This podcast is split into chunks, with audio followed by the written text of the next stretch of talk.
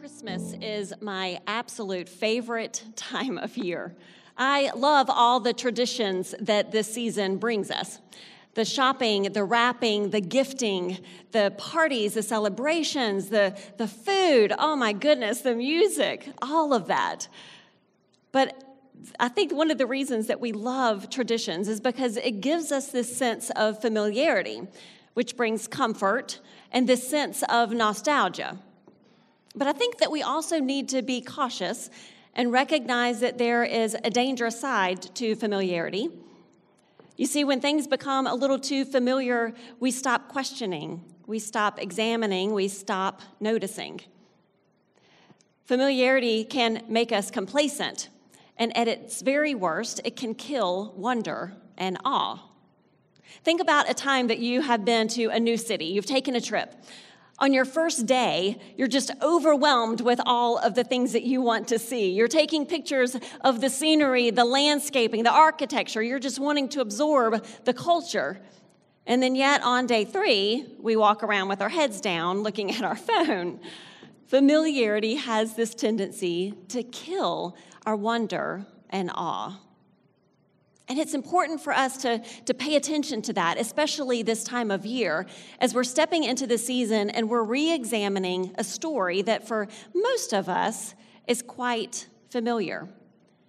The story where Pastor Jonathan last week explained to us as he simplified it for us. He explained that Christmas is simply about God saving the world through Jesus. Christmas is simply about God saving the world through Jesus. Now, this means that's the divine creator, the divine creator that chooses to come in this vulnerable newborn form to save us. That should stop us in our tracks. It should catch our breath. It should stir our wonder and awe. And then when we look at this a little bit further, we peel back another layer of it. There's another piece to this that is just as improbable, but also quite true. And that is simply the fact that God used simple people to activate his simple plan. He used simple people. Now, hear me, when I use the phrase simple people, I am not trying to insinuate a low IQ, but no, just simple, ordinary, normal, regular people, just like you and me.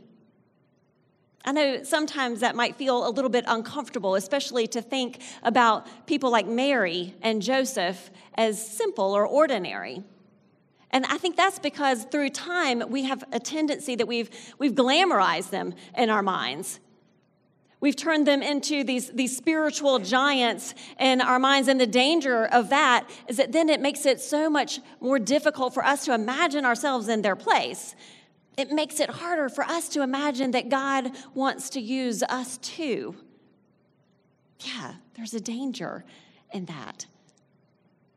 So, before we step into the Christmas story and look at it again tonight, what I want us to do is to, to, to first just pause and, and consider that. What is it? Why do we have that tendency to assume that God doesn't want to use us, or maybe to put up some barriers to allowing God to use us? I think there are a few. I think one way that we assume and we have this, this obstacle is that we simply disqualify ourselves. Because we have this tendency, we look in the mirror and all we see are our, our past failures, our sin, our mistakes, our insecurities. And so we assume that we are disqualified. Or maybe, maybe it's others that have made us feel that way. People that should have loved us maybe hurtful words that were spoken over us that have left us feeling unworthy or invaluable and therefore disqualified. Maybe even for some of us, it's a church.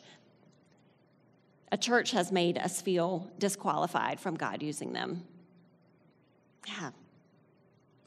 Another obstacle that is common is that we're distracted.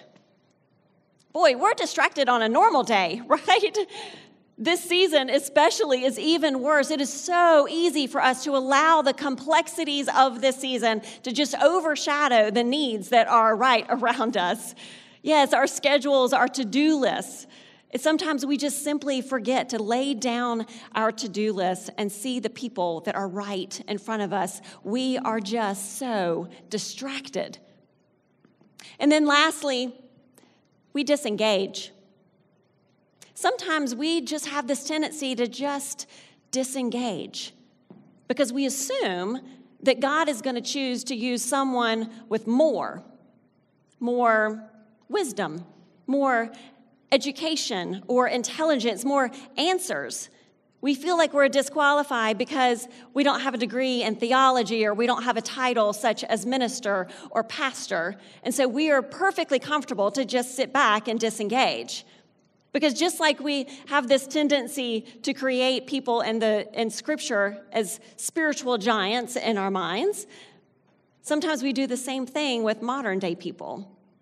And what ends up happening, we end up overqualifying them and then we underqualify ourselves. And so we're perfectly happy to just step back and allow God's work to be done in other people's lives. Yeah. So I'm not sure exactly where you may land in these three categories. I know on any given day, I have seen myself in every single one of them. And yet we know we know all throughout Scripture, throughout the Old Testament and the New Testament, God continuously used simple people, everyday people. God continuously used the ordinary people to do his extraordinary work. And we certainly see this in the Christmas story. How ordinary Mary must have looked as a young peasant girl barely a woman, a teenager, and a female who had very little value, very little worth in society in that time. Not to mention, she was Jewish in a Roman occupied territory. How ordinary she must have looked. How ordinary Joseph must have looked. Again, a Jew in Roman occupied territory, but as he went about his life, probably one day looking very similar than the past, the last one, as a simple day worker, a carpenter, probably not drawing many glances as he went about his day. How ordinary he must have looked. And yet we know, we know that God did extraordinary things through these two people. He literally altered the course of history through these two people. But what I would like for us to do tonight is take a look at some other people in the Christmas story. Some people that most people would consider secondary characters.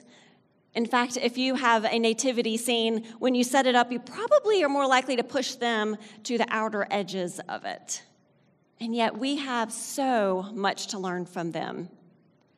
So, before we take a look at the scripture, can we just choose to open our hearts, open our minds, to push back the threat of familiarity and allow God maybe to, to present something a little bit new, to rekindle some of our awe, or maybe to spark it for the first time.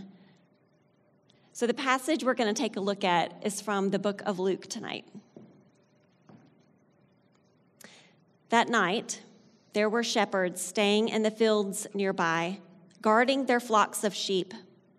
Suddenly, an angel of the Lord appeared among them, and the radiance of the Lord's glory surrounded them. They were terrified. I can imagine so. But the angel reassured them. Don't be afraid, he said. I bring you good news that will bring great joy to all people. This is one of my favorite scriptures. Good news, great joy, all people. The Savior, Yes, the Messiah, the Lord, has been born today in Bethlehem, the city of David, and you will recognize him by this sign. You will find a baby wrapped snugly in strips of cloth, lying in a manger. Suddenly, the angel was joined by a vast host of others, the armies of heaven, praising God and saying, Glory to God in the highest heaven and peace on earth to those with whom God is pleased. Now, I find this part fascinating because during this culture, it was actually common for fathers, Jewish fathers, to invite musicians into his home to help announce the birth of a son. because it was that big of a deal. And here we have our heavenly Father saying, Hey, watch this. Watch my band. It's so cool. So when the angels had returned to heaven, the shepherds said to each other, Let's go to Bethlehem. Let's see this thing that has happened, which the Lord has told us about. They hurried to the village and found Mary and Joseph, and there was the baby lying in the manger. After seeing him, the shepherds told everyone what had happened and what the angel had said to them about this child. All who heard the shepherd's story were astonished. But Mary kept all these things in her heart and thought about them often. The shepherds went back to their flocks, glorifying and praising God for all that they had heard and seen, and it was just as the angel had told them.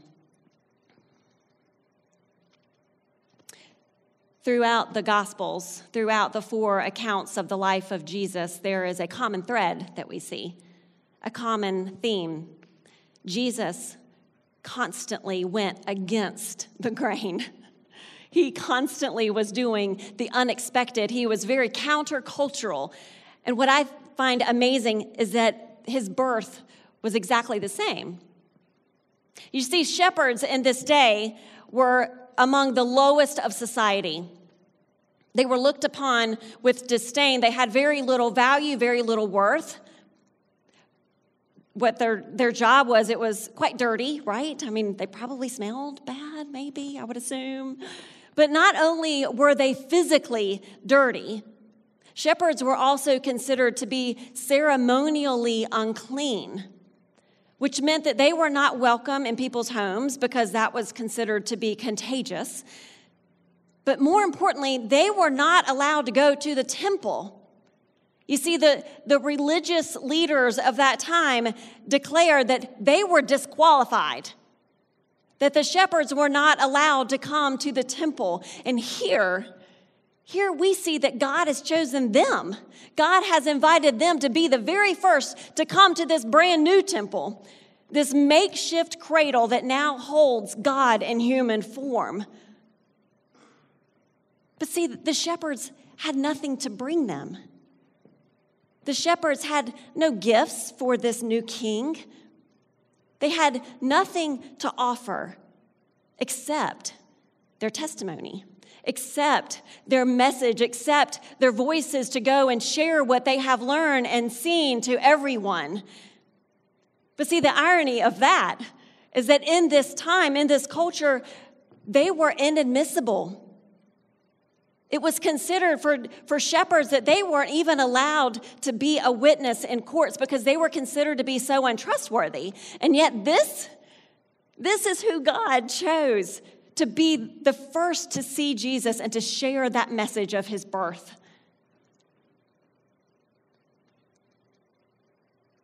Not to mention, it's possible.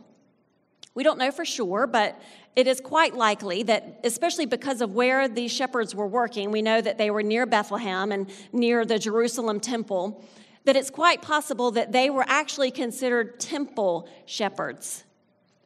And what that means is that the flock that they were in charge of, the flock that they protected and nurtured, could have been the unblemished lambs that would soon be used as an animal sacrifice in the temple. You fast forward 30 years, and suddenly there is John the Baptist. He's, he's preaching and he is baptizing others in the Jordan, and walks and in walks Jesus. And John the Baptist says, Behold, the Lamb of God who has come to, to take away the sins of the world. John called him the Lamb of God. And so here are these shepherds that have come to see him, the first ones. And I can't help but wonder I can't help but wonder, as Luke recorded, they went back to their flocks that night. When they were with their flocks, did it occur to them? Did it occur to them that one day soon their job is going to be obsolete? You know, you look through the story, and through human eyes, it doesn't make any sense. It does not make any sense. And I imagine this conversation with God, and imagine if you were on God's strategic advisory board. Okay, this is how my brain works. Just come along with me. So, we're with God, and, and at the very beginning, when we're going over this plan, we get to this point in the plan, and God wants to know okay, who should we send the angel to? Who gets to hear this heavenly host? Who are we going to use as our messengers? And I would imagine myself saying, oh, I know. God, the Pharisees. The Pharisees or the Sadducees, the, the religious elite, God, they, they know the, the Old Testament, the 613 laws, forwards and backwards. We, we should use them. And God looks at me and smiles and shakes his head. Okay, okay, not them, not them. What about the rulers? We should, we should go to the rulers next, God. They, they have power they already have influence. They have a platform that we can utilize. We should go to the, to the rulers of the land. And again, God looks at me and shakes his head. And I can't help but wonder how many people would I go through? How many, how many options would I present before I finally said, well, they're shepherds? And not only shepherds, these were actually the night shift. Y'all, they're even below the day shift shepherds. I just don't know how long it would take me to finally suggest them as an option and God to look at me and say, Yeah, that's who I want to use them. And I think I would still wonder, like, what? But God, this, this doesn't make any sense. I think you, we need to rethink this plan, God, because no one's going to listen to them. They have no influence, they have no power, they have no voice. Their witness isn't even admissible. God, we, we really need to rethink this idea. This plan makes no sense unless unless God knew that one day I would be tempted to disqualify myself. This plan makes no sense unless God knew that one day you would be tempted to disqualify yourself. This plan makes no sense unless God knew we would be tempted to just disengage and leave his plans to those with more. You know, this plan makes no sense unless God knew exactly what he was doing. It's okay maybe we can hear this and think, okay, if, if, if God, if God didn't choose to disqualify the shepherds who society already had, then okay, maybe, maybe I can ad- adhere to that. Maybe I can agree that maybe he doesn't want to disqualify me as well. But see, if you're like me, there's another hangup in this Christmas story that sometimes gets my attention. You see, there was something that Mary, Joseph, and the shepherds all had in common they all had a visit from an angel. And so it's so tempting for me to see that and think, that's what I need. God, just send me an angel. That's all I need. If you were to just send me an angel, prove to me that you exist, for one, but then also tell me exactly what to do. I promise you I'll do that. Don't we all want that? Don't we all want clarity? Don't we all want that certainty? We all want the neon sign. How many times have we prayed for clarity? A few years ago, I heard a story about a gentleman who had an interaction, a conversation with Mother Teresa. This story stuck with me so much, and it has forever shaped the way that I pray. He was talking with her, and she offered to pray for him. And he thought, oh, great. So he starts to explain to her that he is in the middle of this situation that he's, he's uncertain about what to do. And he, he explains it to her, and he just said, Mother Teresa, if you don't mind, would you, would you just please pray that God will give me clarity on what my next step is in this circumstance? So I can imagine what he's thinking. He's probably like, Yay! God's going to answer her prayer because she's Mother Teresa. And she looks at him and she says, no. I can imagine he was a little caught off guard. She said, No, I will not pray for clarity because with clarity, you don't need trust, and trust is actually what you need. So perhaps, perhaps we've been praying for the wrong thing. Perhaps what we should be praying for is God to help us with our trust. Perhaps that's what we should be focused on, not the commonality of the angel, but there is a different commonality that, that Mary and Joseph and the shepherds all had. They said yes. They chose to trust. Now, we have the gift of seeing their full story, but they didn't. When their lives were interrupted, they didn't know exactly what they were saying yes to. So, despite the risks, despite the uncertainties, they chose to say yes. They were willing participants. You see, God chooses to use willing participants to carry out his simple plan. Just willing participants. And that's what he's asking of us. Like, would you just trust that, yes, I do want to use you as part of this plan?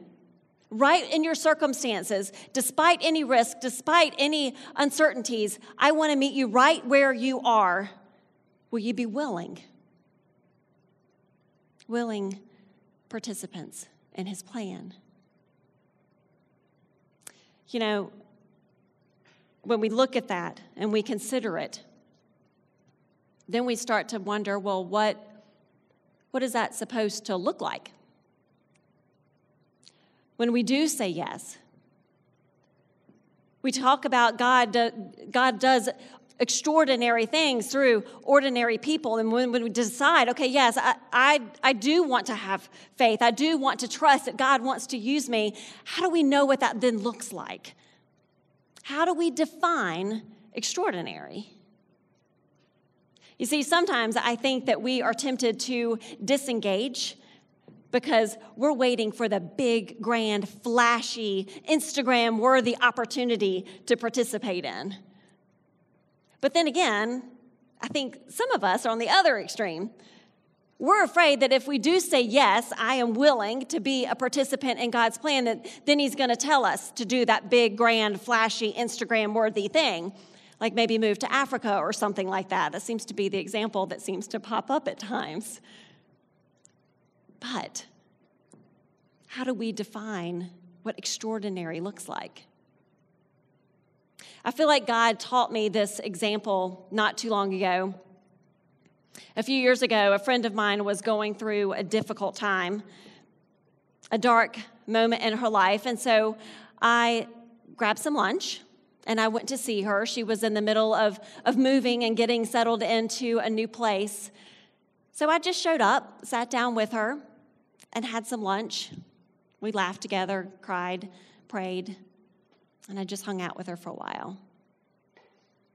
When I was leaving, I was getting in my car and I saw her run out of the front her front door and she had this piece of cardboard. She was still emptying some boxes and whatnot. So she comes running out to my car and I roll the window down and she's laughing. She hands me this piece of cardboard.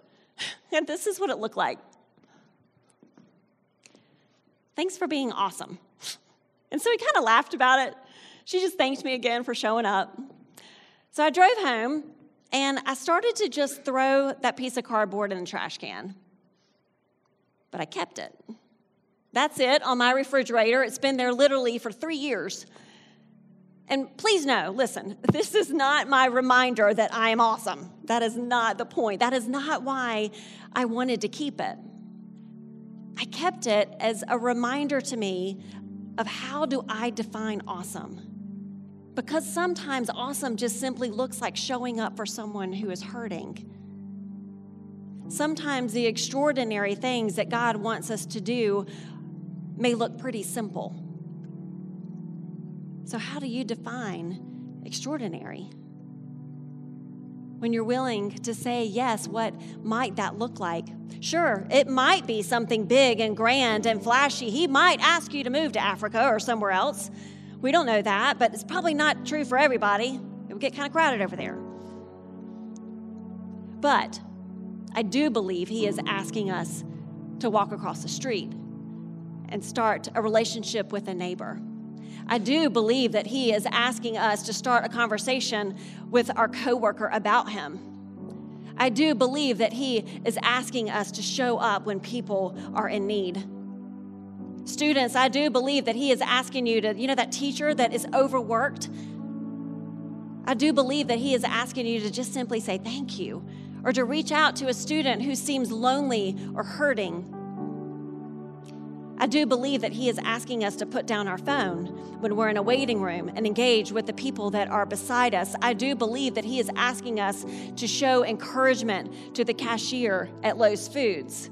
I do believe He's asking us to encourage a parent of the just tantrum throwing toddler at Target this season. So, what does that look like? I think that's something that we all need to examine. Are we willing? right where we are, despite any uncertainties, despite any risks that may be involved? Are we willing to just simply say yes, to put down our to do list for a little while and just open our eyes to the opportunity and to the people around us? What does that look like? Because, see, this is what it's going to demand we're going to have to choose to never disengage, to never just stand back and assume that God's going to use his plan through the plan through, through the hands and lives of other people. And it also means that we're going to have to choose to never accept the lie that we are disqualified. Because you see, when we see our insecurities, God sees possibilities. When we see our, exper- our inexperience, God sees our potential. When we see our past failures and mistakes, God is looking at the future joys that He has for us. And when all we see is obstacles, God sees a world that is in need of His hope. And so imagine, imagine if we absorb this Christmas story, this simple plan of God coming into the world through Jesus to save, to love us. Imagine what it would look like if we all said yes. And to believe, to recognize that yes, God wants to use every single one of us as willing participants in this story. Imagine the impact that God could do through that. Imagine our homes, our workplaces, our neighborhoods, our communities, our church, if we all engaged in that. The beautiful thing is, is that we're not alone in it. We're not alone. We have the power, His power available to us. Father God, we love you. We are so grateful for this Christmas season and just thank you for an opportunity. Would you just continue to keep our hearts soft and open to the awe and the wonder of what this story actually means? Your plan to save the world through Jesus. God, may we never choose to just simply disengage. May would you just help us to push push away the doubts, the insecurities that may make us want to just simply disqualify ourselves. Would you help us to remove the distractions of this season, God, that so that you can use us as willing participants in your plan? And just as Mary just as Mary pushed past the risks, would you help us to just be those that say, So will I? As Joseph ignored the, the concerns of a reputation, would you help us to be those the type of people that will say, So will I?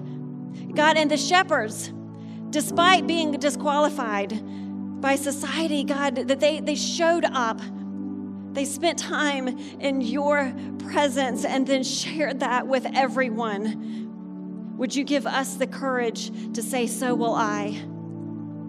And since Jesus, since Jesus came to love, to serve, to give, to sacrifice, would you give us the courage to trust?